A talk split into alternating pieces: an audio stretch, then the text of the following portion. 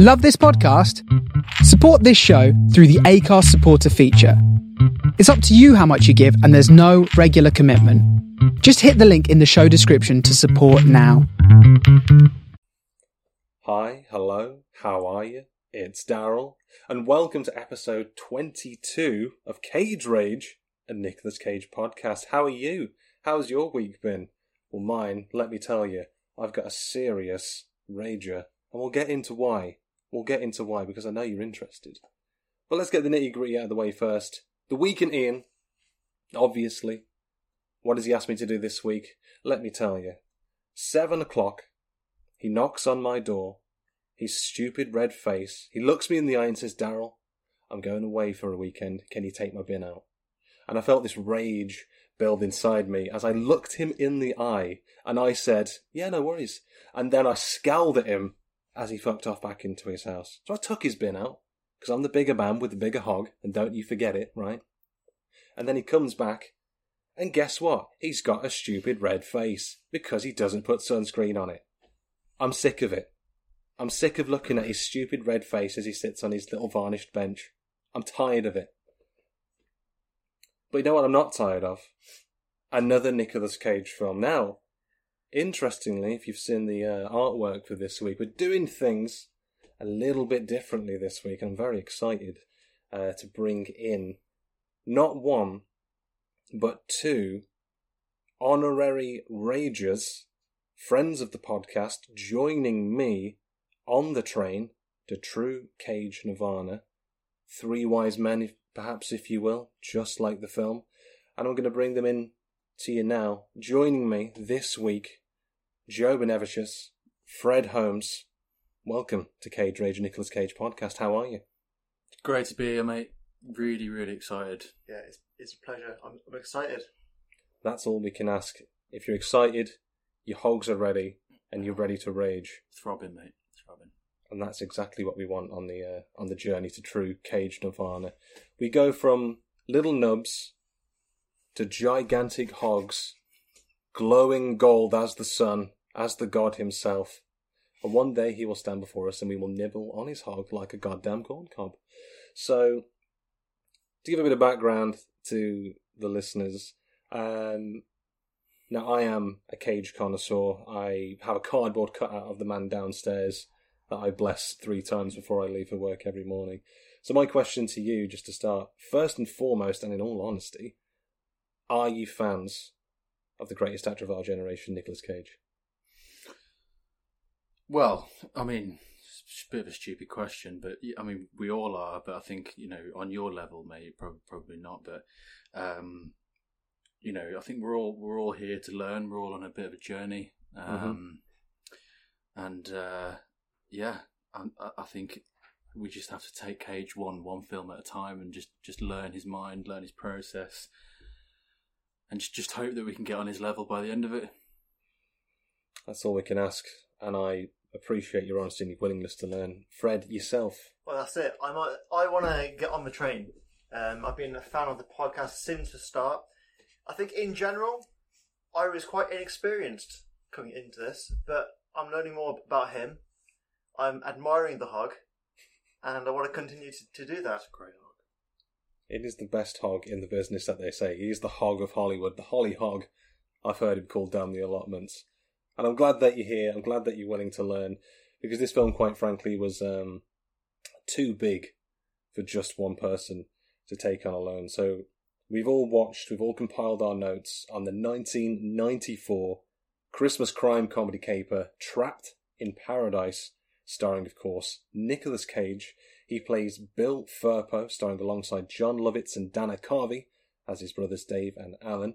It was uh, written, directed, and produced by George Gallo, but it means nothing when you compare him to not only the 13 time Fall, champ- Fall Guys champion, but collectively between us, we have 17 Fall Guys championship wins. Um, Zero coming from from me, just to point out. but don't worry about it because we're all on a level playing field here, Collectively, Joe. Yeah. Collectively. Just happy to be a part Just like the Three Wise Men, just like the Firpo brothers, we're all in this together, and we're going to pull off the podcast heist of the century, just like they did in the film. Um, now, to quickly go over the film before we dive into things a little bit more. Uh, this stars Nicolas Cage as Bill Firpo, one of three brothers, apparently going straight, and now fresh out of prison. Alvin and Dave pull their brother back into a life of crime with the promise of an easy bank heist. However, things go quickly awry when Alan gets, or Alvin, I should say, we'll cut that out, don't worry about it. When Alvin gets lost in the getaway car, leaving the brothers lost in the suburb of Paradise, Pennsylvania, on Christmas Eve with an absolute wad of cash. Suspicious police on one side, hospitable townsfolk on the other. Could a change of heart and a lengthening of hog be in the distance? So, before we get into this one, I appreciate this is probably going to be one of those Nicolas Cage films that not a lot of people have seen. Um, had you heard of this film at all before I told you what the situation was going to be? Never. Absolutely not, mate. And I wouldn't expect you to. But that being said, what was your introductions, if you remember, to Nicolas Cage? How did you first come to learn um, of the greatest actor of this generation? Well, I've got to think back to maybe when I was like eight years old, and I think I just remember seeing a film. It was probably you know one of the classics like Face Off or something, and I'm sure we'll get to that one day. And also had a really good time watching that. And then my next mem- memory is actually with yourself. Once upon a time, watching it on a Friday night, maybe with a, f- a few beveraginos, Definitely some crack Um, cracks. and it wasn't as good. Whatever the film was, I can't remember. Um, I have a feeling we might have watched, or maybe we did the double. For some reason, I think we might have watched Deadfall. We might have watched Vampire's Kiss. Because I remember Yeah. it being outlandish and ridiculous, yeah, naturally, you know. Um, naturally. How about you, Jay? My, um, mine was actually um, Con Air.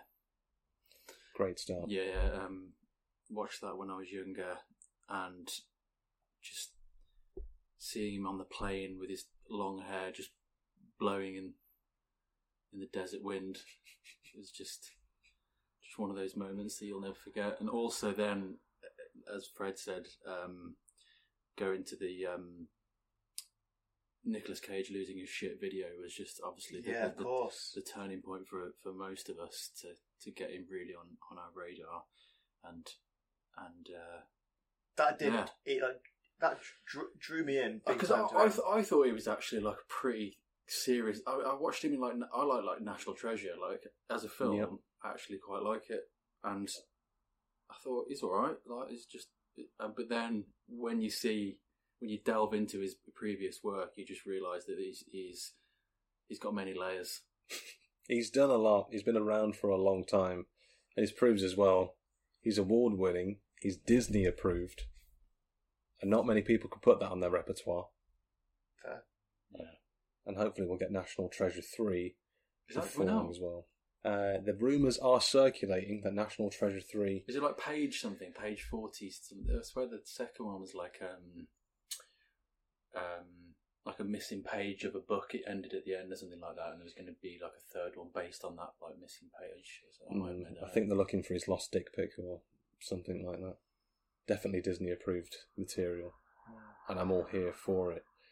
Um, now, speaking of Trapped in Paradise, going back to that, you've watched the film.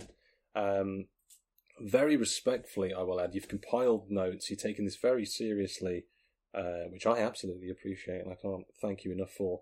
Is this a film you would watch again? Would you recommend it to people who don't know about Trapped in Paradise? I mean, without kind of spoiling anything, I would go as far as saying that I'd never watch it again,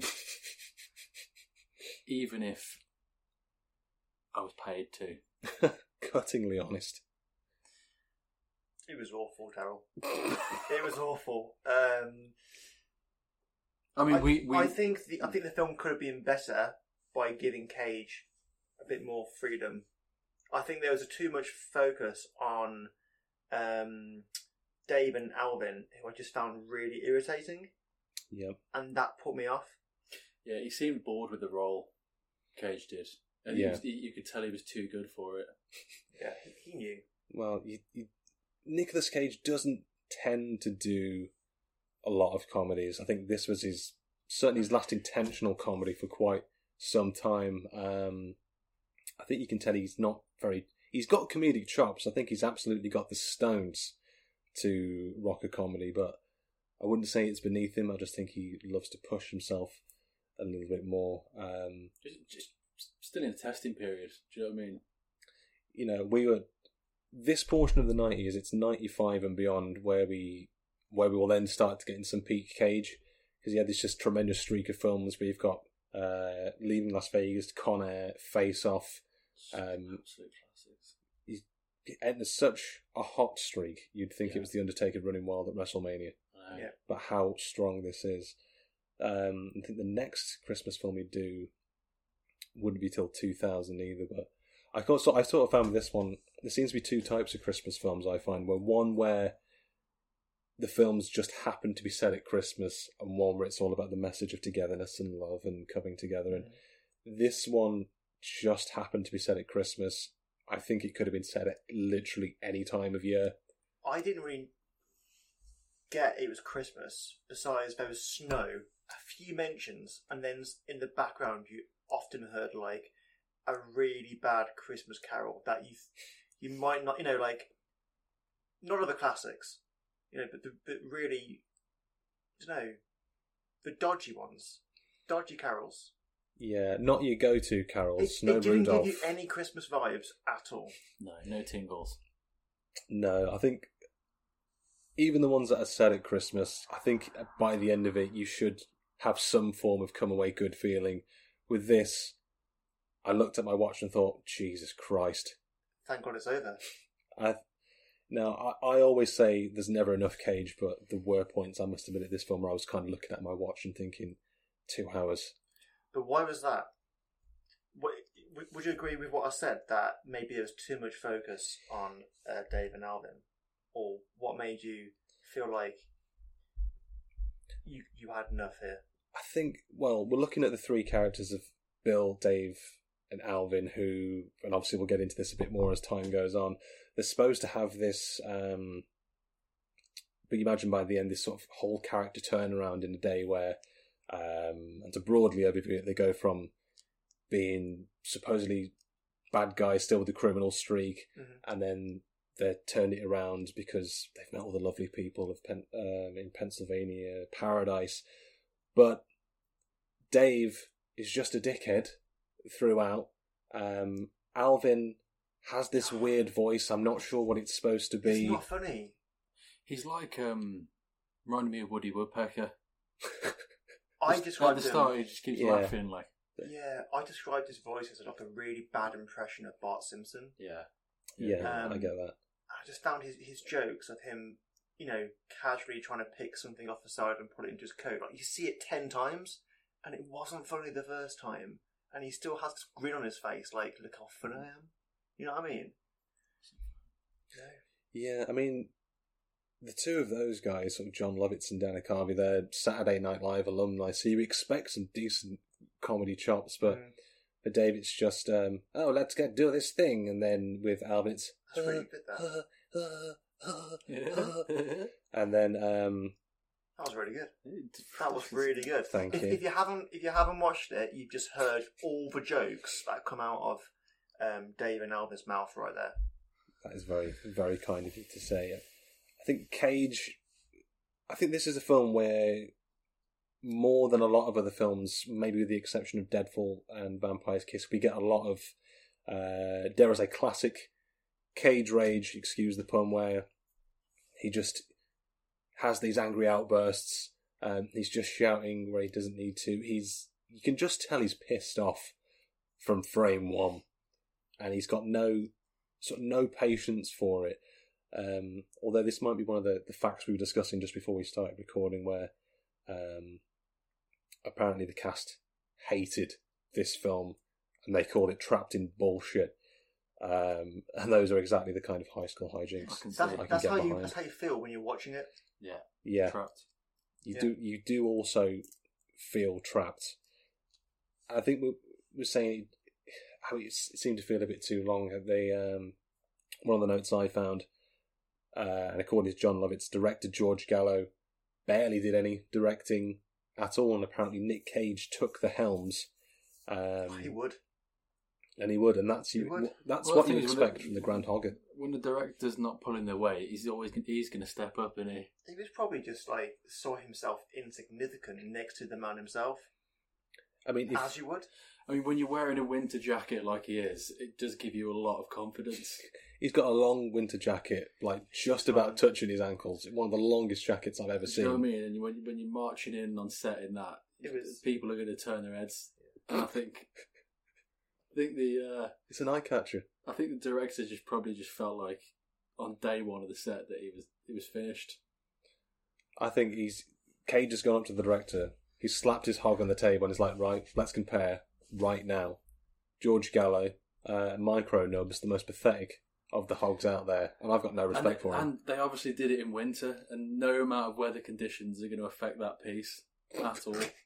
No, it's firm, it's true, and that's all we can ask for. I mean, I'd be interested to know. There's there's not too much information about the making of this film behind the scenes, but I would be interested to know um, what scenes Cage had actually helmed in comparison to Gallo as well, just for the sake of comparison. I mean, I already know the best scenes with Nicolas Cage's and the worst scenes on Gallo's, um, and that Mm. and that's what that's what you need. You need a captain, a leader, and again a true hogger amongst men. Um, and sort of speaking of the uh, the credits and a sort of boosting Cage up here. With this film now firmly burned into your retinas and ingrained into your minds, we've discussed our thoughts and feelings of it. Um, with those of us who sort of maybe a bit fresher to Nick Cage, would you say this film had warmed you to him, or would this have maybe put you off watching more Nicolas Cage films?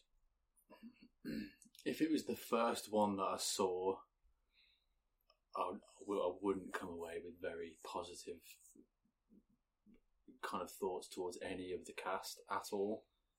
Mhm. Apart from Sarah, she was an absolute fox. I'll that She was right now. Fox. Absolute fox. Shout out to Sarah. Sh- Massive shout out to Sarah. Sarah, if you're listening, I, I googled her and she's still a fox. Mate, fox. see, I thought I recognised her when I was watching. She's um, also stars in Twin Peaks, and uh, Sarah is a character I wanted to sort of bring up, and again, we'll get into this in a bit more detail as we go on. But um, when they get to Paradise, from sort of start to finish, it's meant to take place over the course of one day, and in that time, despite the fact they have absolutely no chemistry, we're led to believe that Nicolas Yeah. Cage hogged Sarah. Yeah. And I don't doubt it because this is the power of that hog, the golden hog. Paradise in it. It's paradise in more in more ways than one.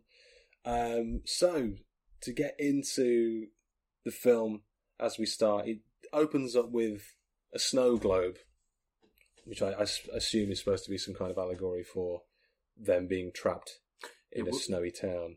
We we just thought that was the bad YouTube quality. Look on the on the journey to True Cage Nirvana, you're not always going to get 1080p, No. And you I- say that makes sense though. and I've and I've never made that guarantee to anyone. And that's why we get VPNs. Um, then we start seeing a wallet being kicked around the street before being picked up by Bill.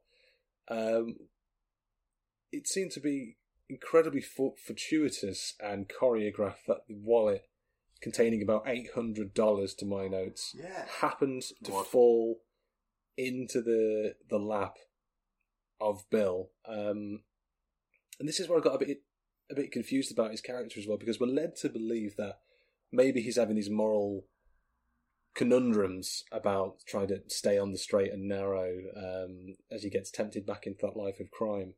But he's just got eight hundred dollars. He opens the wallet up and sees, oh, he's got a picture of his family in here, dogs and cats. This money's no good to me. Um, And it's playing on his mind. He just keeps going, dog, cat, shit. He says shit a lot, doesn't he? He's to himself in the street, people, people passing him by. Yeah. you would think he was just I mean, I hasten to sort of use the term, but ill. If you just walk past a man in a beautiful winter coat, just go shit, shit. And it's a really good coat. I can't stress enough how nice his coat is. It's really nice. Um, and if you can see the trailer, you'll absolutely see this as well. Yeah, it's got the the long Arsene Wenger style coat, but also a red scarf. It's a wonderful combination, very Yeah. wintry, very seasonal. Um, and sort of after that, with the wallet, he and this I found this a bit weird as well. He goes to confession. Um, he gets to have a little sweet confession, and he is sort of talking to the priest to say, "Like I found this wallet. I've been ruminating on it for days. I didn't know what to do." Before we're told he just posts it. Um, he says it's been two weeks, but then apparently by voice alone, the priest says, "Hang on, I know you. It's been five years." So we're meant to believe that this priest is just got an incredible set of ears and memory yeah, as well. memory that. Can I say at this point that the priest had excellent spectacles on? That's that's the one thing I noticed about that scene. Yeah, really good glasses. I think a lot of priests are maybe more fashionable than we give them credit for. That's Absolutely, it's a very fair point. When you take into consideration that he was acting opposite that coat as well, and he still managed to take in the spectacles, Yep. then say what you want about the making of this film, but the costume department. Well, we, we we've got that's- maybe, we've got a lot of notes on that. big shout out to the people in charge of props on that on that film. There are a lot of props. I think maybe 75% of the props end up in Alvin's coat at some point in the film. Yeah. Um, speaking of Alvin, we visit them at a basically a board hearing at the prison next. Um, and we're told Dave is a compulsive liar. Alvin is a kleptomaniac. They're both due to uh, be paroled due to prison uh, prison overcrowding. But it's again, this is one that seems weird because Dave was basically making this speech on behalf of him and Alvin, saying like they are like like mighty eagles or dinosaurs. He calls calls his brother a reptile. Um, not the only time Alvin would just be absolutely trashed in this film. Um, they're quite liberal with trashing Alvin in this, and it, I think Alvin's quite a nice guy. They remind me of a really shit Marv and the guy from Home Alone. The the two Yes, um, The burglars. the bur- Marv and um, what's the other one? Marv and I know exactly. we'll who get we'll get the names anyway. Like really really shit version of them. Yeah, uh, I think if it was just these two alone, they wouldn't be one of the the duos of the nineties that you were going to remember. Um, but then they do get out of the clink, and they are picked up by Bill. Bill has learned from the priest that uh, his brothers are being let out, and he doesn't seem happy about it. He doesn't seem interested whatsoever. But he goes to pick them up. Um, they're now in his custody, and not even out of prison for an hour. They go to a convenience store to pick up ringdings. Um, I don't know what ringdings are. Nick, but Alvin says he wants ringdings, and then Nicolas Cage just starts dressing like, "Oh, you want ringdings? You want to go to the circus, get some balloons?" yeah, And just, just lays into him. he does. Like, like obviously, with respect, there is. Um, I think it's clear that Alvin is mentally handicapped, um, and Bill, like later on, just just calls him a retard twice in the space of like ten seconds. Um, the very, Rocky relationship. it's very rocky. I think Alvin is tr- treated in a lot of respects as just low hanging fruit comedy wise. You just watch that thing. Yeah. Leave him alone. He's got Yeah. enough on his plate with being a kleptomaniac as it is. Um, they go into his convenience store. Alvin started stealing stuff. But so this brought a few questions to towards me. He just felt really quick, and also he's found a shop where there's no one guarding the till. Yep. He somehow got into the till, and Yeah. he's there for a while because Cage, who's sat in the car, is doing his his, his stuff, you know, and And, then he's, and he's facing the window, holding the facing cash. the window. No security. really, yeah, it's not really strange. No security just seems to be a running theme intentional or otherwise. He just got a handful of wads. Uh, as he said, no one is there. They sort of clock him afterwards when Bill's getting the money back off him. He said, "Look, I've got it under control." They sort of rush them out. The police then turn up. It's just a really quick turnaround of Yeah. events. Um, Police are there. for all we know, they were just working at the store as well. Um, the police turn up very quickly Quick. Yeah. in this film. Uh, Considering there was no one guarding the till and everyone's a bit laid laid back, the police were there pretty damn quick. I mean, in the nineties, the uh, the New York Police Department were on point, and I can't applaud them enough for their service in 1994. Firm handshakes. Firm handshakes all around. Uh, but then they get chased out the back of the store, and then it seems like Bill is chasing Elvin and Dave, and then he absolutely spears them into a, a pile of trash, but then flips it and then Yeah. says, "Right, get against the wall, get against the wall," and then just pretends to be a cop and shouts at cops saying like, "Oh, like I'm an undercover agent. The mayor's on my ass. What are you doing, rookie? So this he actually refers to himself as Sergeant Dickman. I mean, when you when you've got the greatest hog in the business and you're on the spot like that, you've got to make it believable, a I mean- believable sell. That for me was the best part of the film. I'm just pointing that out right now. I mean, if I was in that situation, I could have. There's at least five surnames that come to mind before Dickman. it was he just said it with such authority. He stared down these policemen, who I believe had had, had a gun, because they they Yeah. were trying to like shoot them down.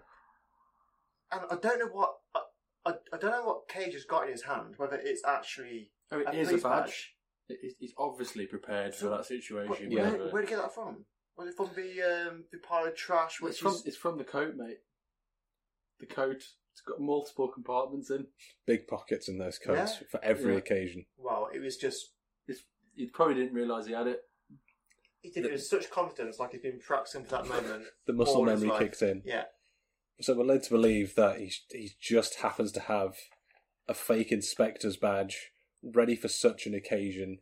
Uh, somehow gets out of it, gets them both out of it. Um, but then we follow them back to their uh, mother's apartment. Obviously, they're all very much love their mother. They are all eating, and then again going back to Marvin. This isn't the first time he does it, but he gets it's, it's like mash or something, and he just keeps getting it like piled and piled on his plate. His big appetite, that lad. Um, they're also trying to spin this yarn to the mother that um, you know everything's fine. They weren't say other than the fingerprints at the scene- crime the scene uh, scene of the crime when they got arrested. There was nothing on them. Um, and this is another th- a confusing part I find about Bill's character because he's like, right, I'm not buying it. Uh, this is still bullshit. You're all up to something. Mm. But Lately just seems to completely drop the pretense and just at the drop of a hat go back into a life of crime with them. Um, and this sort of leads us into what gets them to paradise in the first place. So we're told that um, because they're on the parole, they have to stay in New York City, but they've given their mother a letter, supposedly from another inmate they knew in the prison, who has asked them on his behalf to find Sarah, shout out to Sarah, uh, his estranged daughter, and to try and make amends on their behalf. The mother's in tears. Um, and again, this is where Bill is like Bill's like, that this is nonsense, not interested. And then we find he's just a humble restaurant manager, um, which just seems they picked a job description out of a hat. yeah. He's trying to sell this fish dish, and then Dave turns up and says that Bill's wallet was found at the scene of the crime. Two more cop cars just turn up at this point. Yeah. Um, and then they have to hightail it. There's just cops. Um, he's like, "Can I get a pint of pig?" And then they just turn up Instant. instantly whenever you want. Um, so this is what gets them into paradise. They've had to convince Bill that he's also a criminal by default, and so they say, "Fuck it." Um, again, we don't know how quickly the police turned this around. If they found his wallet, if they happened to know he was a restaurant manager, just a humble guy, minding his business. Um, we don't really know what the crime was that put Dave and Alvin in prison in the first place. Yeah, there's a lot of holes. There's a, f- a few holes in the story. Um, I think we, it was just implied they were arrested for something. Never really touched on much of these people's backstory, which again brings me to Bill. I don't know if you saw if he had the same thing. I think was supposed to believe that maybe he's had some kind of influence in a life of crime previously as well, but it's never outright stated. They don't really touch on Bill's backstory at all. We just look at him strictly in the here and now. Yeah. And as far as we're concerned, he's basically um, one of those crazy side characters in Grand Theft Auto Yeah. who is trying to do the right thing but just ends up killing people. He's Yeah. like a toned down Trevor from GTA 5. Uh, I don't know if you sort of found this about. I don't, he's, emotionally, his character is all over the place. I don't know if you found that as well. Yeah, no, I, I totally agree with that. It's, it's it's very up and down for him, whereas Dave and Alvin do stay the same. Um, Yeah. But next, there, uh, Bill and Alvin are in the car. Dave's on the phone to someone, and you might have noticed this as well when they seem to linger on this shot of Dave handing Bill a paper, and the headline says "Bat Child Found in Cave." Yeah. And the picture on the front, it kind of like, it's a, I don't know, it's felt really weird. It's just it, it meant nothing. There was, there was Yeah, nothing no. dwelling on that. There was no yeah. joke involved. Yeah, it like was just the- really weird. The brief they would have given to the graphic designer to do that prop for the movie, and it it just had no relevance to the story whatsoever. No. It's just a thing that happened with no relevance. And the thing is, he It could had, be a real child. that could be a real paper for all we know. Yeah. Um, and I'll be interested to Google that sort of after the recording. But he hands the paper to Bill, and things like Bill looks at it for like a, notably a few seconds, Yeah. Makes no comment on it Just at nor- all. A normal front cover of a newspaper. It's not the first Bat Child he's seen, Yeah. and he's over it. He's not interested in It's like- any more Bat Children. Not not another one. Not today. Not on this day, not on this December 23rd or Christmas Eve as it would have been at the time. Um, and then Dave is, I think, pushing as well to go to Paradise to find Sarah again. But again, Cage is staying firm to his character at this point. He thinks that Dave is full of shit. Um, and this is a clip you can find on YouTube if you just Google uh, Nicolas Cage trapped in paradise intense. And he just sort of looks at him. He's like, I know how your mind works, Dave. You just stand there with this who me expression on your face. And I think that might be my favourite scene in the film. It makes me happy when he screams. He's he's. It was. I think it was going to be his first scream. I think there's a lot. I think of, it's his first proper scream in this one. Yeah, like where he really came out of his shell. there's a lot of times in this film that being one of the best ones where his his talents just kind of bursting at the seams. He's just he just wants to give the role a bit more, and he just Yeah. it's just not needed. He's just having normal conversations with people, and he's just so over expressionate in things, and you're like, it makes his character just seem like there's something wrong with him, and there's not. no. But what's really weird is, is when he has this kind of slight, almost rage moment where you can see it trying to come out of him. The other char- the other characters in the cast just can't really bounce off that. Like they're, No. they're not up to his level. If you know what I mean, like they can't re- respond or act the way out of it. They just kind of just, just absorb it and just admire. is that he has he has an energy that he brings to roles that just other actors they would have just taken line. It's like look i know your mind works. I can see that expression on your face. But he saw a line um it's like i think as i always say uh, give cage an inch and he'll fuck your wife. And that's exactly what happened here. He wives got fucked. And that's what i live for. Yeah. just to watch him work.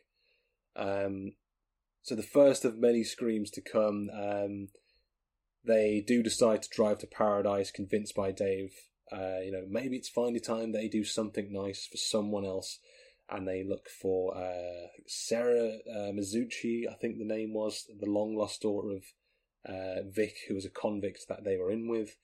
Um, once they get to paradise, they very quickly default off the plan. They go off the schedule. Um, Which you can't do. which, if you've got a schedule and it's written down, right, you just don't deviate from it. But they end up going to the bank.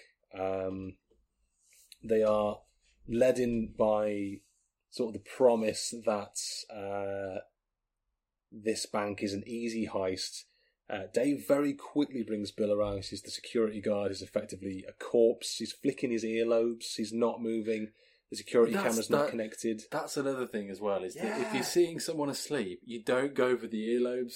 You don't. You just give Very them a nice little pat on the cheek or a little, you know, little like, move of the A shoulder. tap on the leg or something. He, he went straight for the lobes. No, he Unheard of. he did not respect that other man as an actor.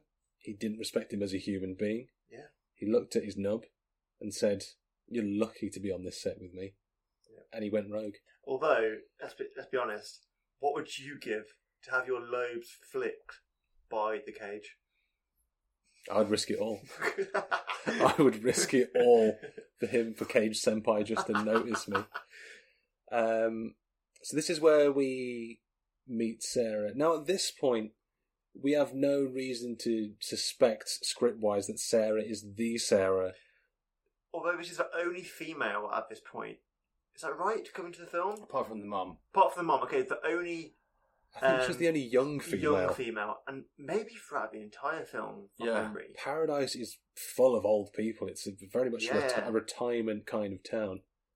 I mean, it's not paradise, is it? Really? I mean, there's a lot of things in that town that, yeah, They're a bit off. I mean, I wondered was Paradise just a made up name, but it turns out Paradise, Pennsylvania is a real place. really. Um, I checked the Wikipedia page for it because they've usually got um, like interesting facts about the town. Trapped in Paradise was not mentioned once on uh, on the Wikipedia page for Paradise, Pennsylvania. Maybe it was why. maybe it was because it, you got ten percent on Rotten Tomatoes, and they thought we can't we can't advertise with that. Um, it wasn't even, even filmed there, though, was it? It was No, filmed in Canada. filmed in Canada. I think a lot of places tend to be cheaper to go in Canada because Canada looks like everywhere. Um, you've been to Canada, Fred. I've lived in Canada, yeah. You've got some experience in Canada. Yeah. Um, would you? the eyebrows gone up. He's like, "Go on." Um, would you have watched that film and said, "Yeah, Canada," or or were you convinced that no, this is Paradise, Pennsylvania? I wouldn't know what Pennsylvania's like. I'd say it's more, but from I guess from a sheer guess and what I imagine Pennsylvania, Pennsylvania to be like, I'd say that is more Canadian. But I literally haven't got a clue.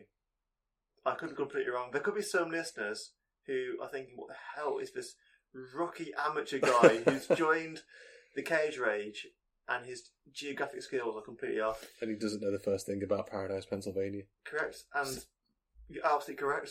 That, that is that is the case.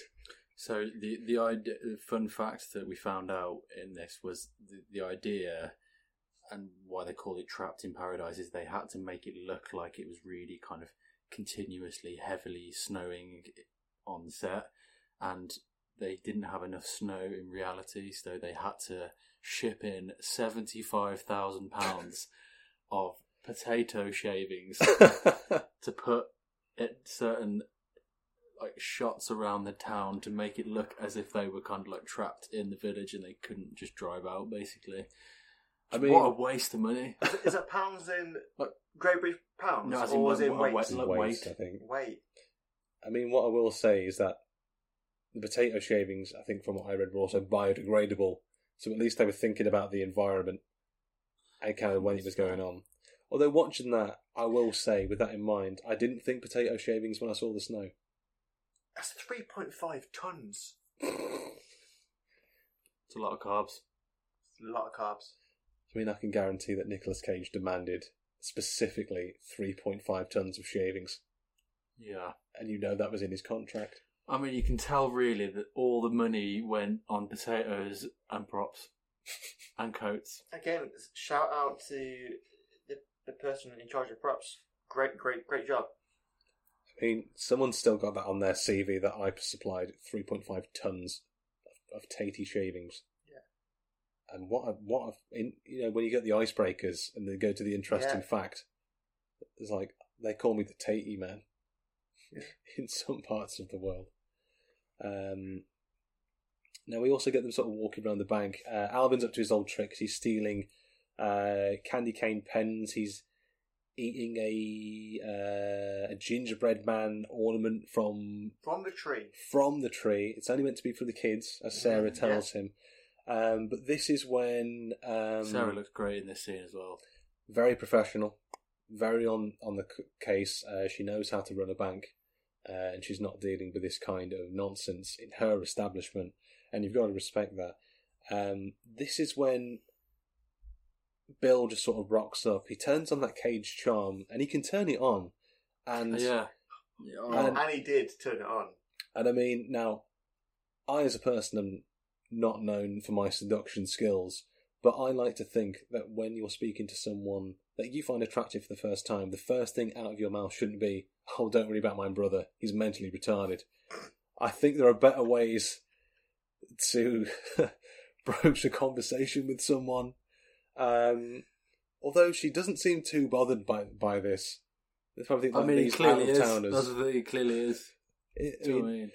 Bill's bothered by it. Alvin just walks off, minding his own business. He's okay with it. Um, but then there's definitely a hogging on the horizon. That was my notes in all he, caps. he, he You knew what's going to happen already at this point. Uh, It's, it's like, oh, there's an attractive female here, and Cage is immediately on the case. Sarah knows there's a peacock in paradise. That's, Yeah. that, that's Yeah. Think about peacocks. You've got to let them fly, yeah. and he wants to. Um, they also they think that there's going to be no money in the bank, but then the people bringing the money in just proudly Yes. announce there's two hundred and seventy-five thousand dollars. Did you see the way they brought it in, though? So, you know, on like old school cartoons where you get like. Yes, I these was about sa- to These say kind of like this. these sacks of cash Just got with, a with Yeah. a dollar sign. symbol on or something. it was like that. Yeah, Yeah. It's, I mean, I, I mean, I say this as someone who used to work for a bank. No one does this. No one it just announces. reminded, made me laugh because it reminded me of us playing Warzone and uh, Daryl announcing that he'd dropped a claymore outside. just announcing two seven five k in the bank. I just don't think you announce your plan of action when there's definitely enemies in the area. Um, and it's a lesson I learned. It's a lesson, unfortunately, the bank didn't learn because now they know that the bank is entirely undefended. They decide to rob it on a whim because they see that there's three positions for Earls of Waddington, respectively, Yeah. up for grabs. And this happened really quick as well. Like Yeah. it, it felt the, the time between seeing all this money here to okay, it's happening was pretty damn quick for me. It was like it almost kind of went past. Yeah, it's almost like they, when they announce something or something happens, it's there instantly. Yeah, Like, oh, there's no money in the bank, and then as, as soon as they say it, the door opens and he announces how much money's in the bank. It's like Yeah. The pace of it is just it's just all over the place. The whole film. The whole film. Fair, like some bits go slowly, then it moves really quickly. Like it focuses in on one thing. Um, I think next is when they go to the convenience store because they're buying ski masks. yeah. Uh, Alvin's stealing stuff again. Nick Cage has got these sunglasses on. He's sort of dancing around with the cuckoo clock. Again, shout out to the person in charge of props because the glasses were incredible. They were like Huge spectacle budget. they were like the I guess how Cyclops of X Men Yes. with this red kind of line, The red visor, yeah, and that's what the glasses were like. yeah. And you knew as soon as he put them on, he's going to cause some trouble. I mean, those. uh, If I saw someone with those glasses, firstly, I'm thinking that's not prescription. Yeah. Uh, second, uh, this is a guy who's ready to make hassle. He Um, did not go with the coat. He didn't go with the coat, He but didn't. he didn't care because he's such a maverick. He was moving on to the next look. Um, it was all. This shop was also tended by I think their names were uh, Ed and Clovis. Two.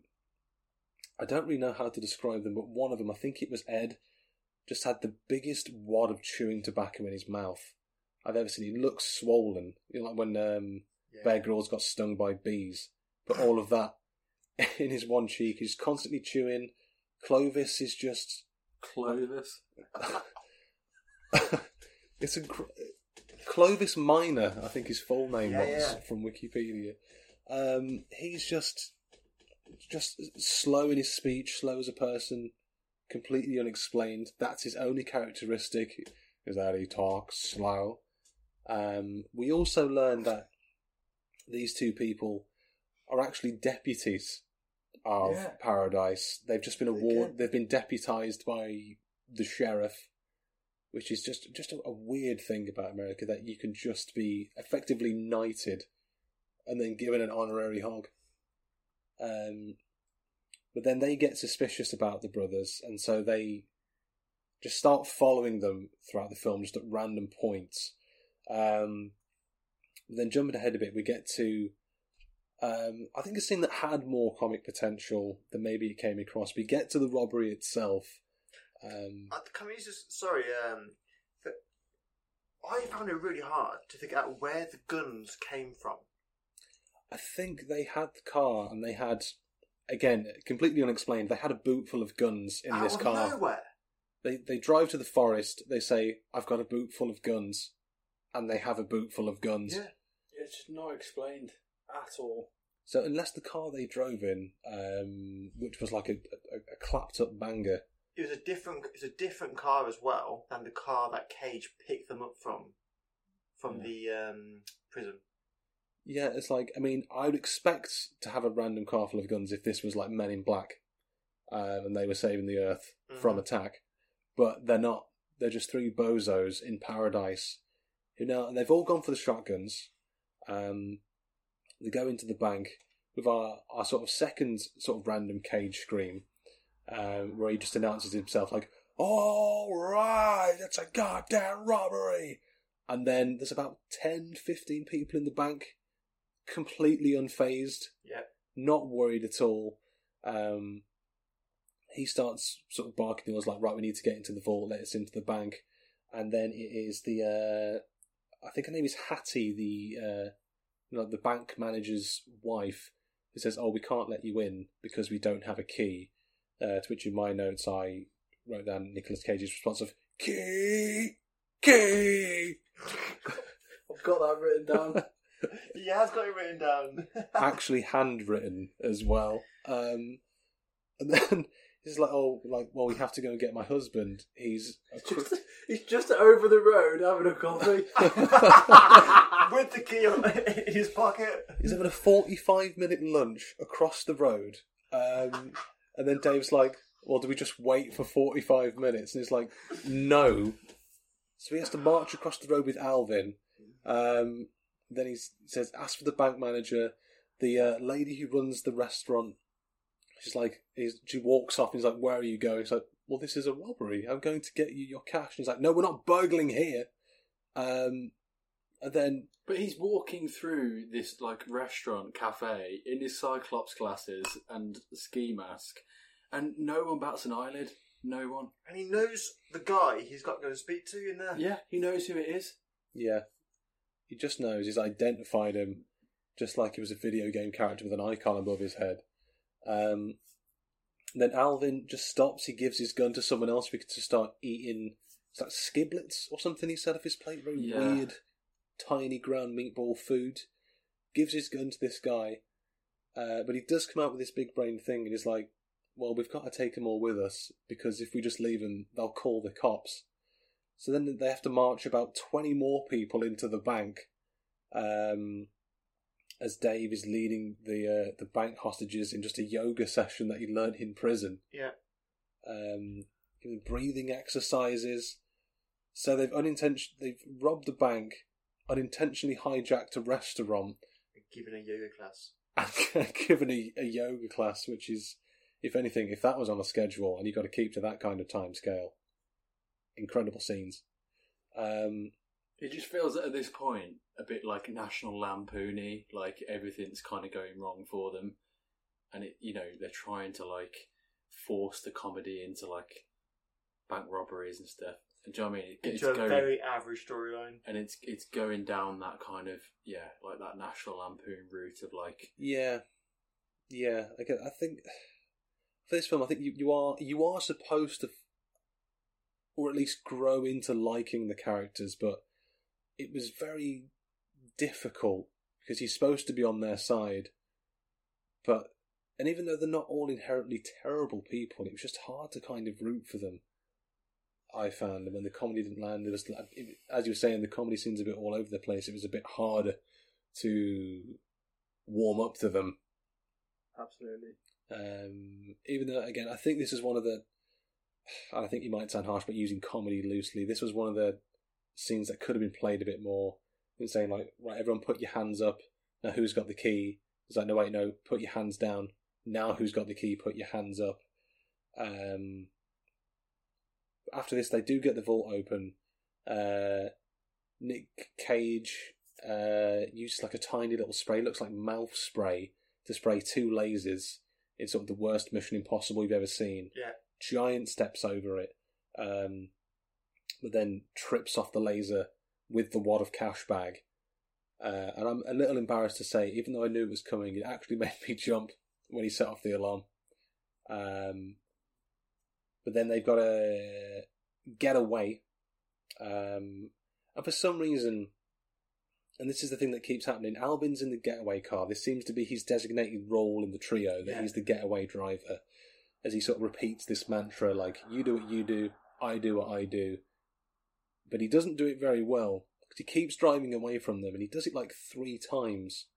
Um, and going back to saying the comedy being all over the place, they kind of mention it like, oh, I hope he doesn't do it again, as if it's the right in saying, oh, look, we've acknowledged it. We know it's a bit weird. It would have been better if they just got in the car, yeah. I think. I think as well, considering the bank alarm is going off, and up until now, the police have been pretty on point. Yeah. From my memory, I won't say the police were slow, but they've been faster. You know? Yeah. The New York police have been on there the That's drop a of a good hat. point, yeah. Uh, the Paradise police, um, you know, they'll stop to pick that hat up and put it back on. Yeah. Uh, they did.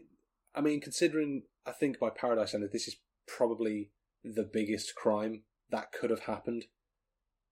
They weren't prepared for it Mm. at all. Um, but they do get away. Um, they are driving down this sort of road in intense blizzard. Uh, Alvin ends up getting them lost. Again, the one job he had was just to be a getaway driver. They ask him like, uh, "Did you follow the map?" And he said, "Oh, I took four lefts." And Nick Cage goes, "That's a circle," uh, getting them trapped in paradise. Um, the police do find them. Dave tries to talk them down. He's like, look, we're just three guys driving down the road in a blizzard, which just happens to be exactly what the police are turning for. The police 180 it. And then, and I don't know if you thought the same here, they get, it's a very, very minute car chase um, in the grand scheme of things, but then they drive off a bridge and they take about a 20 foot fall. Yeah, I, know exactly what you're going to say here. And the car flips off the bridge, lands on the roof. No one's surviving that. No one. No. To which Nick Cage gets out the front, perfectly preserved coat. Obviously, Yeah. Uncreased. the coat looks better, better than it did when we first saw it, and then just proceeds to say, "Ow!" And that's it. No one is hurt. Yeah. No one. yeah. And it's that none of them are phased that, that this car has just crashed off a bridge and there's police chasing them. It's it's more about Nick Cage just being a bit miffed that he's in that situation. Yeah. He's- A slight inconvenience, isn't it? yeah. yeah. he's any other human dead, no question about it. A fall like that onto ice, car on top of you. But as you said, it- It's clearly a river as well, like a river. like a fr- like a river, a frozen river, but it sort of reminded me of like the A Team in the fact that no one ever died in the Yeah. A Team because they Yeah, couldn't yeah, kill people off. Yeah, So an explosion, basically, they just dusted it off, and I said, "Cage just goes, ow, oh, that hurt." oh, which is now going to be my only ever reaction to pain. Um, just so so weird, so weird, and it's points like this that you start questioning what is actually in the script, because no Yeah. human being, any writer of any level with any form of human experience, knows that's not how you react to a car crash. Yeah. But what I don't get was the police were chasing them, and then the Yeah. car went off the bridge, and then the police just disappear. I think we're supposed to believe that there were there were so many potato shavings in the windscreen that they couldn't see, and then they got far enough ahead of them that they somehow lost them by going off the bridge, uh, Starch blindness. shaved by the potato shaved by the bell. Um, but then they are found by a they are then found by a kind Samaritan uh, who does end up sheltering them. Uh, and then we learn he takes them back to the bank manager's house. So we're like, what? This is the stupidest thing about this whole film is that like any situation that they're in, they're just always where they need to be. Like they've just flicked their car off a bridge. Five minutes later, they're just having eggnog with the family, and getting presents from the family, Yeah. yeah, and they're giving him money. giving him cash. like Here you go, take some money. They couldn't have fallen into a better situation I know. if they tried. Obviously, they're a bit like, oh shit, it's the bank manager, but um, they don't recognise him because they had uh, masks on. Obviously, Sarah's there. You get the idea that she's um, sort of a bit not completely onto them, which is like, right, you know, twice in one day, there's something Yeah. up here. And Um, she, she does come into the room in a in a lovely beige Christmas woolly jumper, and again, shout out to Sarah. massive, massive show. Like she she was, I mean, she, yeah, Fox. And what else is, is to say? Speaking of animals, and this was another weird thing. The film spends about 20 seconds now focusing on their dog. Um, a three legged dog called Tripod, Yeah. um, which is when you see, like, okay, the dog's got three legs, it's called Tripod. Most people have a frame of reference what a tripod is, but then they exchange dialogues like, oh, he's called Tripod because he has three legs. But he, that dog obviously wasn't born with three legs, so they didn't call it tripod when it was born. They just obviously changed the dog's name when it lost its leg. Well, they used- I think they the cruelest thing they could possibly do. I think they called him quad pod, and then he went down to tripod. Yeah. Um, you might have picked up on this fact as well. Apparently, the director wrote tripod into the script Yeah. because he just he just saw him and thought, "I want that dog in my film." Yeah. Um, Like he would make it better. I Well- it's really strange. I know, and also in this scene, which I just couldn't get over, is throughout this whole thing of like them getting the presents and like being with the family, they didn't take the coats off. But we don't at any time. At any point in the film, there's like inside with the fire roaring, like Christmas, like dinner, they're in coats. there was a lot of investment in those coats. Uh, but yeah, they, get, they just get treated so well by this family, Yeah. and just I think yeah, the, you see the essence of the story here is that like they're trying to do something bad overall, but they're tested by all this like positive mindset that these people in paradise have, and I mean, you just can't rattle Cage's emotions though. Do you know what I mean? Yeah. It's a straight arrow. he is as straight as an arrow. Um, again, this isn't the point I think they're all just feasting around this dinner table. Um, Alvin slops gravy onto his plate like you've never seen. The gravy boat, I think it's fair to say, was upside down. It was empty. His his plate was brown. There was no, there was no discernible food left in it. Um, again, just just like throwaway gags, like oh, he's got a bit of an appetite. Like I don't expect like he's got an appetite for things and food. Um, but as he said, then the, the family just gives them like uh, like Alvin a Christmas jumper. They just give them like a, a small little stack of cash. Uh, great jumpers going around. and as puts well. it in his coat. he puts it in his coat.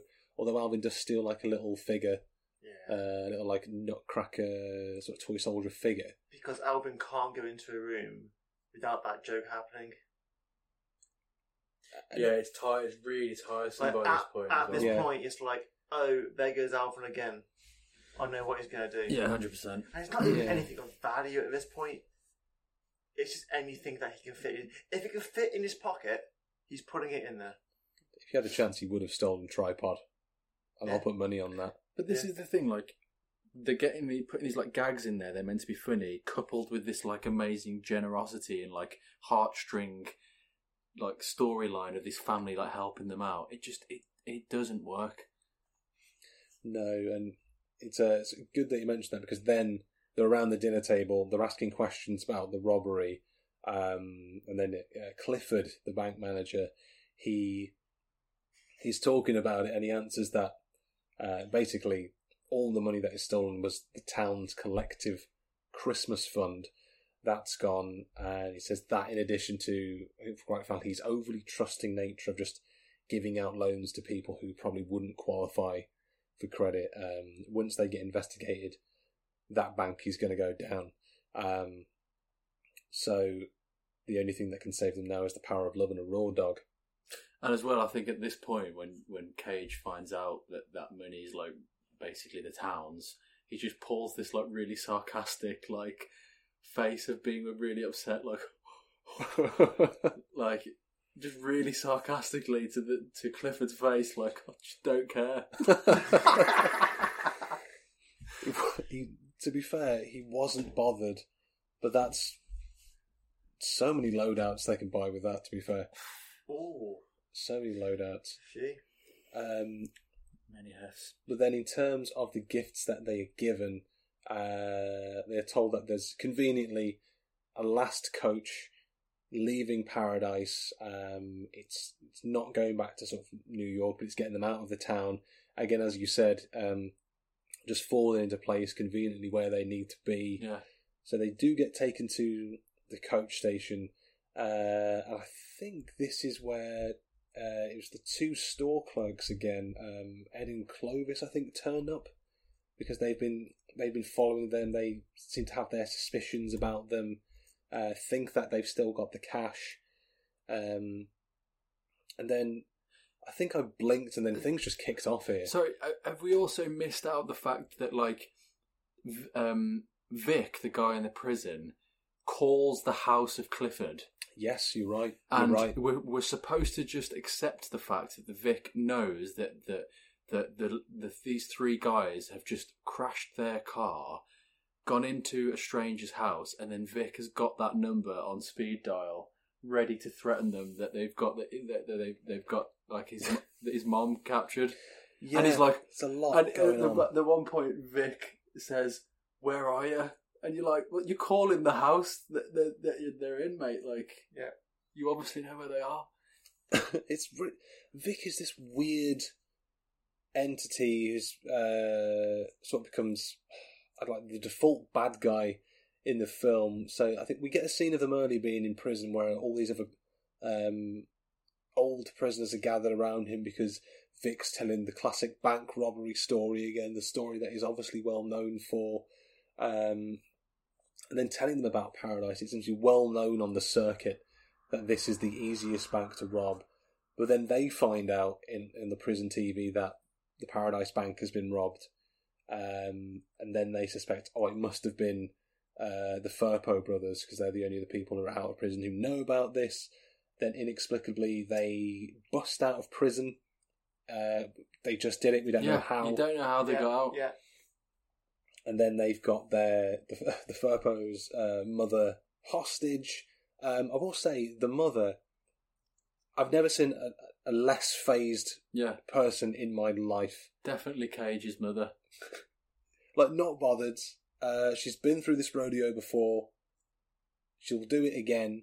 They've got a hostage. Uh, later, they end up putting her in the boot of a car. She goes in without hassle. Yeah, she just Um, actually finishes a cigarette, I think, and just gets in the boot as if it's like, yeah, It's like let me let me have like my last drag on this, Yeah. and then I'll get myself in the boot.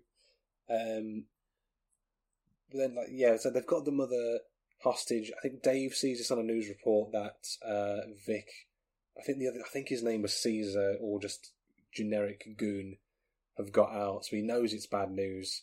Um, and then Dave decides just not to tell any of the family about this. It's like, right, we've got to get out of Dodge. Um, so then, uh, as we mentioned earlier, they do end up at the bus station. Uh, like I said, I think Ed and Clifton were there, and then suddenly, I think like the police or the FBI get involved. Yes, It but turns so into a national again, case. just out of random chance, as they about to get on this bus, an FBI agent, not even a police officer, asks to just check his bag. It's like, what's in the bag? And some gunshot goes off, and Cage manages to escape and run away, but then, yeah, they miss the bus.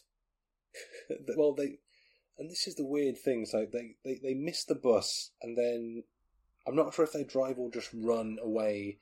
But then they end up in a canoe. And again, within five minutes, like they've Yeah. they've they've missed the bus, and then jump in a canoe.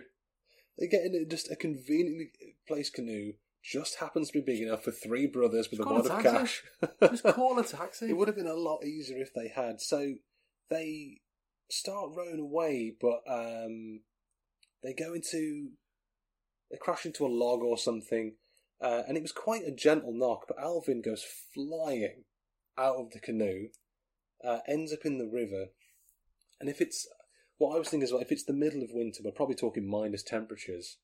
And if and even with a cold shower, I think for at least for a moment your body's like, "Ooh." yeah, Mhm. and, and it's obviously like really late as well. It's the last bus, mate. You know what I mean? It's the last It bus. is. we're talking at least 11 And p.m. when Alvin is like basically drowning, there just happens to be another paradise person waiting on the, the banks of this river at the point where they fell off to just drag Alvin out and give him another cozy welcoming into their house. Mhm. Yeah, they form uh, like a chain of human beings, but the people who get him out, they are again respectfully quite old. So the cold water, and I mean, I'm going to say, would have taken him out. There should have been three bodies floating down that river. And who knows what temperatures like that do to a man's hog as well. I mean, I can say for one that Nick Cage could paddle with it, he could row with it. Yeah, it doesn't affect him. A lesser man, and by that I mean human beings, would have perished. Well, as as we all know, being men, it's a, a fantastic flotation device, and Cage would have, you know, almost like a life jacket there. Basically, like a little ripcord. Raft. yeah, a a little little, boy, a little, Yeah. a little hog raft. keep, Two- keeping him afloat. Just two nice buoyant boys. I think if we apply logic on the basis that Alvin is Cage's brother, he's probably inherited at least some of those hog genes, so he could have floated in the way that he did. And boy, did he float! Yeah. Yeah, yeah. Um, I would I think at this point in the film as well, we do lose the coat. The coat that we've been so kind of fixated on yeah. I remember, is, uh, is lost in the river. Remember that Rest in peace. Al- Alvin now goes and gets this really colourful jumper, Yeah, out, Yeah. out and also he shuts up a little bit. I'm Yeah, to appreciate him a bit, bit more now. he's not laughing as much now. Yeah. noticed that every other thing. yeah, I wonder if that's the change of his character.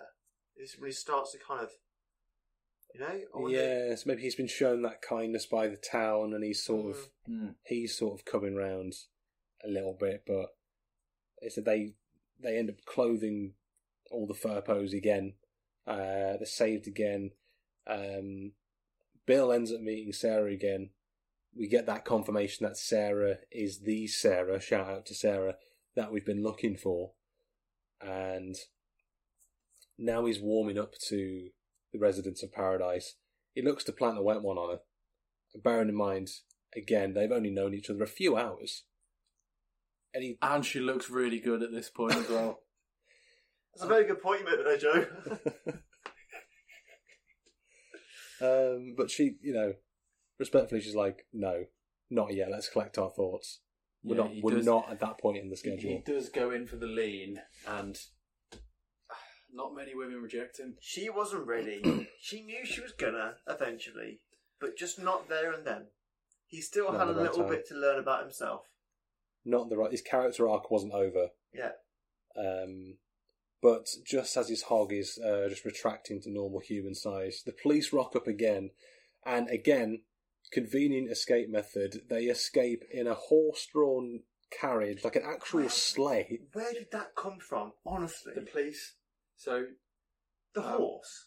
no, it's the it's the um, policeman's like son. I think his name was Kenny. Yeah, yeah, I think it was Kenny.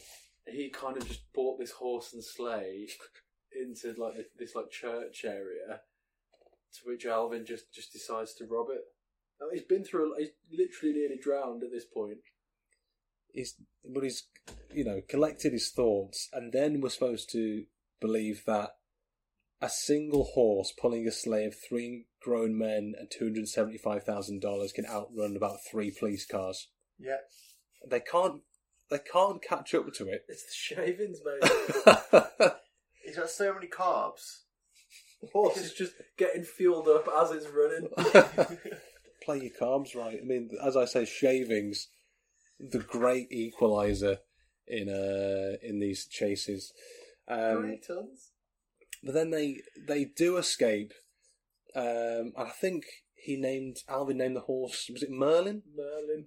Great name for a horse. Um, but they go to escape. Uh, the police rock up again. Um, the horse nearly drowns for no reason. yeah, That's a thing that happens.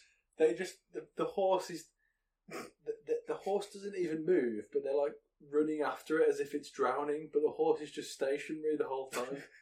The horse is just there, minding his own business. The ice cracks under it, yeah, and they decide, oh, fuck's sake, right, let's go and save the and then horse. literally it, the the screen like pans to them outside the, a diner where they've just parked the horse outside. They've just parked the horse. Um, now, at this point, we do pretty much solidify the turning character of Bill and Alvin. They decide to return their share of the uh, of the wad that they've stolen. Um, we do next get the reveal from Dave and Alvin that Bill wasn't really wanted in New York at all. They'd set him up in order to wrangle him into this scheme because they needed him to pull off the heist. Um, so understandably pissed off about the whole thing, Bill leaves. Um, I think it's fair to say, I don't think it's fair to call this a twist. Uh, we know from the first six, seven minutes in the film that Dave is a compulsive liar, Yeah. as they tell us. So I, I think it's fair to say we saw this coming. and Bill flips the table in the diner He does. He does flip a table. with his hog. I mean, I didn't see him use He his actually, hands. he actually just stood up and clearly caught his hog on the table. And this and the table did an absolute 540. I mean, from what I know about Nicolas Cage, that he refuses to act unless he's fully erect. He's never acted flaccid in any scene in his life. Um, so he storms out. Now, unknowingly ends up getting into a car. Again, sort of right place but wrong time. Unknowingly gets into a car with Vic and Caesar. Just there? Why? Just there getting fuel? His mother's locked in the trunk. Um, so it's like, so he says to him, "Look, um, I'm heading into paradise as well. Let's just get out of here." They end up um, comparing pictures of mothers. Yeah, which is, have you ever done that with like an Uber driver or, or anything? Have you ever just got your wallet out and started like, sh- or go, go for your phone and started showing pictures of, of your mom? Also, they were just in a canoe. So that would have been all wet and damaged. Do you know what I mean? The, the Yeah. continuity of the film is is oh, unacceptable, really. they dried off quick in that diner. It's, it's really long and Where's- heavy coast. Where's the horse? The horse is gone at this Oh, point. oh, but wait, because it's, it's going to come back, I, I believe. I think the horse. No, the horse does come back um, after the car scene. Is Bill shows a picture of his mother to Caesar. they That's it. realise that's who they've got in the boot, and so Bill is who they're looking for. Uh, Bill dodges a gunshot Yeah. at point blank range, uh, just rolls out of the car, and then conveniently, as he jumps out, Dave and Alvin just rock up On the on horse? on On Merlin. Merlin. Yeah, Like, how do they. It, it's Bit it's I'm much. lost for words how that happened. It's just so convenient. is I think convenience is just one of the key words of this film. It's inconvenient as an audience member, but for them, they luck is on their side in a way that you've Yeah. never experienced. Um, Yeah. So they do try to return the money to the bank. Uh, I think they said earlier that Bill still happened to have the bank keys on him. Mhm. Um, but they end up setting off the alarms. So instead, they drop the money off at a nearby, nearby church with a letter. Um, we don't outright see what's written on the letter until someone reads it a bit later on. Yeah. But they're they're hiding behind this like a hedgerow mound of snow, completely visible, not Yeah. hidden at all. And it wasn't even that far away from where they opened the door, right?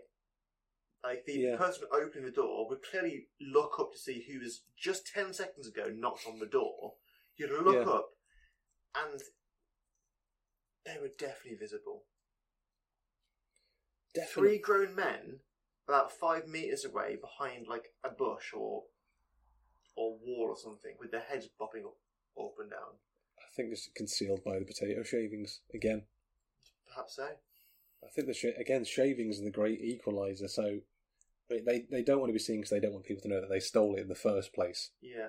And to be fair, he had just opened his door to an absolute wad all over the floor. I mean, honestly, for a minute, I thought the priest might have just took it and then had his own way with it, had a little raider of his own. But he's he's he's done the right thing because he, he does drop it off at the police station later on. Um, now, the Firpos end up getting held hostage by Vic and Caesar. They sort of rock up again. Then everyone gets held hostage at the Andersons' house. We get all the characters that have had any lines in this film now all back in the house.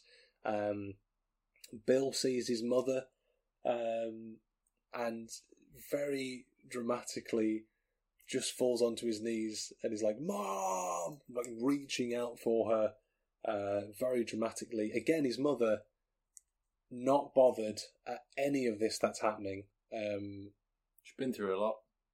she's been through a lot. When when you raise three Firpos, then you're absolutely ready for all eventualities. Um, at the same time, though, the police have also cottoned on to Vic and Caesar, and they have the house surrounded. Whilst there, the police are formulating their sort of schemes, um, we do finally get that confession from Dave that he did concoct the entire thing. He fabricated the letter from Vic. Um, this was all his doing, all he's doing, lol, all he's doing. Um, this is what I'm sort of thinking as well, because you know, by this point, as inconsistent as as it has been, at least with Bill and Alvin, we have seen a minuscule amount, but some character development. They've wanted to turn around and do better because of the kindness they've been shown. From day dot, Dave has been a knobhead, and I'm going to put that out there. And truly. I mean, I don't know, in terms of character, your thoughts on Dave, who just hasn't done much. I'll be honest, my focus after 10 minutes was purely off Dave and Alvin. Yeah, Purely because I was just so irritated. they are. Again, they are difficult characters to warm up to. Yeah. Um, Bill's the one who you- you're supposed to see has these redeeming qualities, but it's literally the forcing right at the end that we see that they come round. Um, then the police suddenly raid the house. I think they're just throwing in smoke bombs and tear gas, but everyone is absolutely fine about the whole thing. Um, you bastard! Um, and I think uh, the two store clerks they try to claim the victory on this, uh, but they're told swiftly to get get the fuck out of here. So then, with everything seemingly resolved, the uh, the FBI, uh, the guys in charge of the case, I think is the only guy who has any form of sense or awareness in the film. He's like, look, I know it's you three. I know you're behind this. Uh, but then the townspeople just decide to chip in and withhold information from the FBI, Mhm. not help them at all. Um, they say, "Oh no, we, we don't know anything about the the robbery. We didn't see him. They weren't there." Even the store clerks sort of turn around, realise they can incriminate themselves.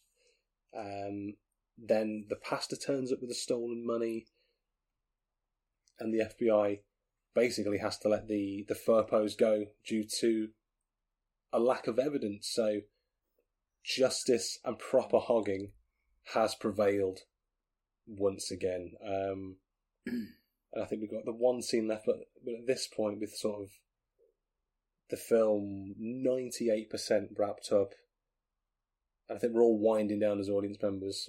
What was what was your mind frame at this point with the with the the police station situation?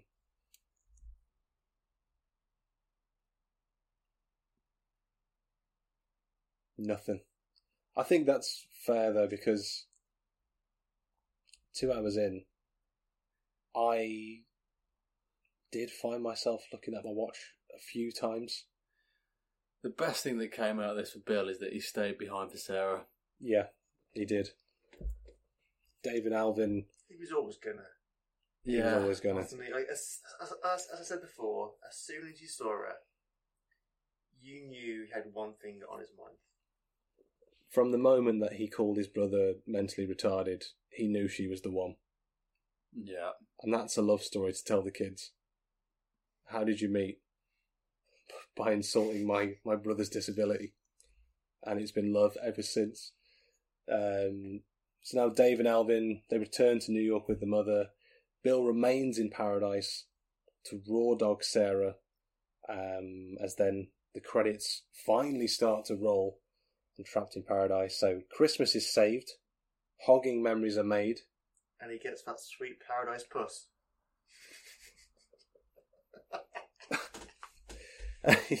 yeah.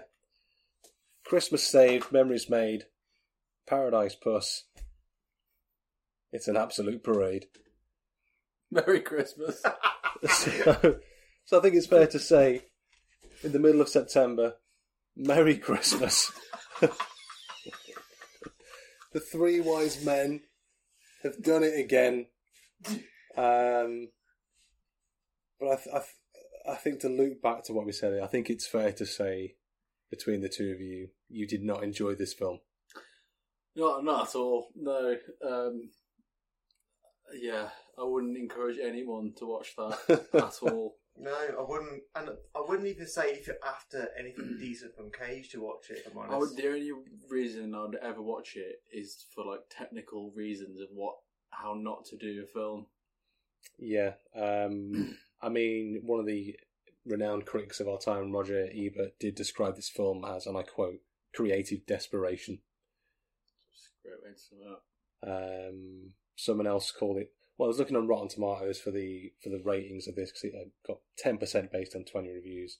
One described it as critical desperation. One described it as not so great, and there was also quote not available.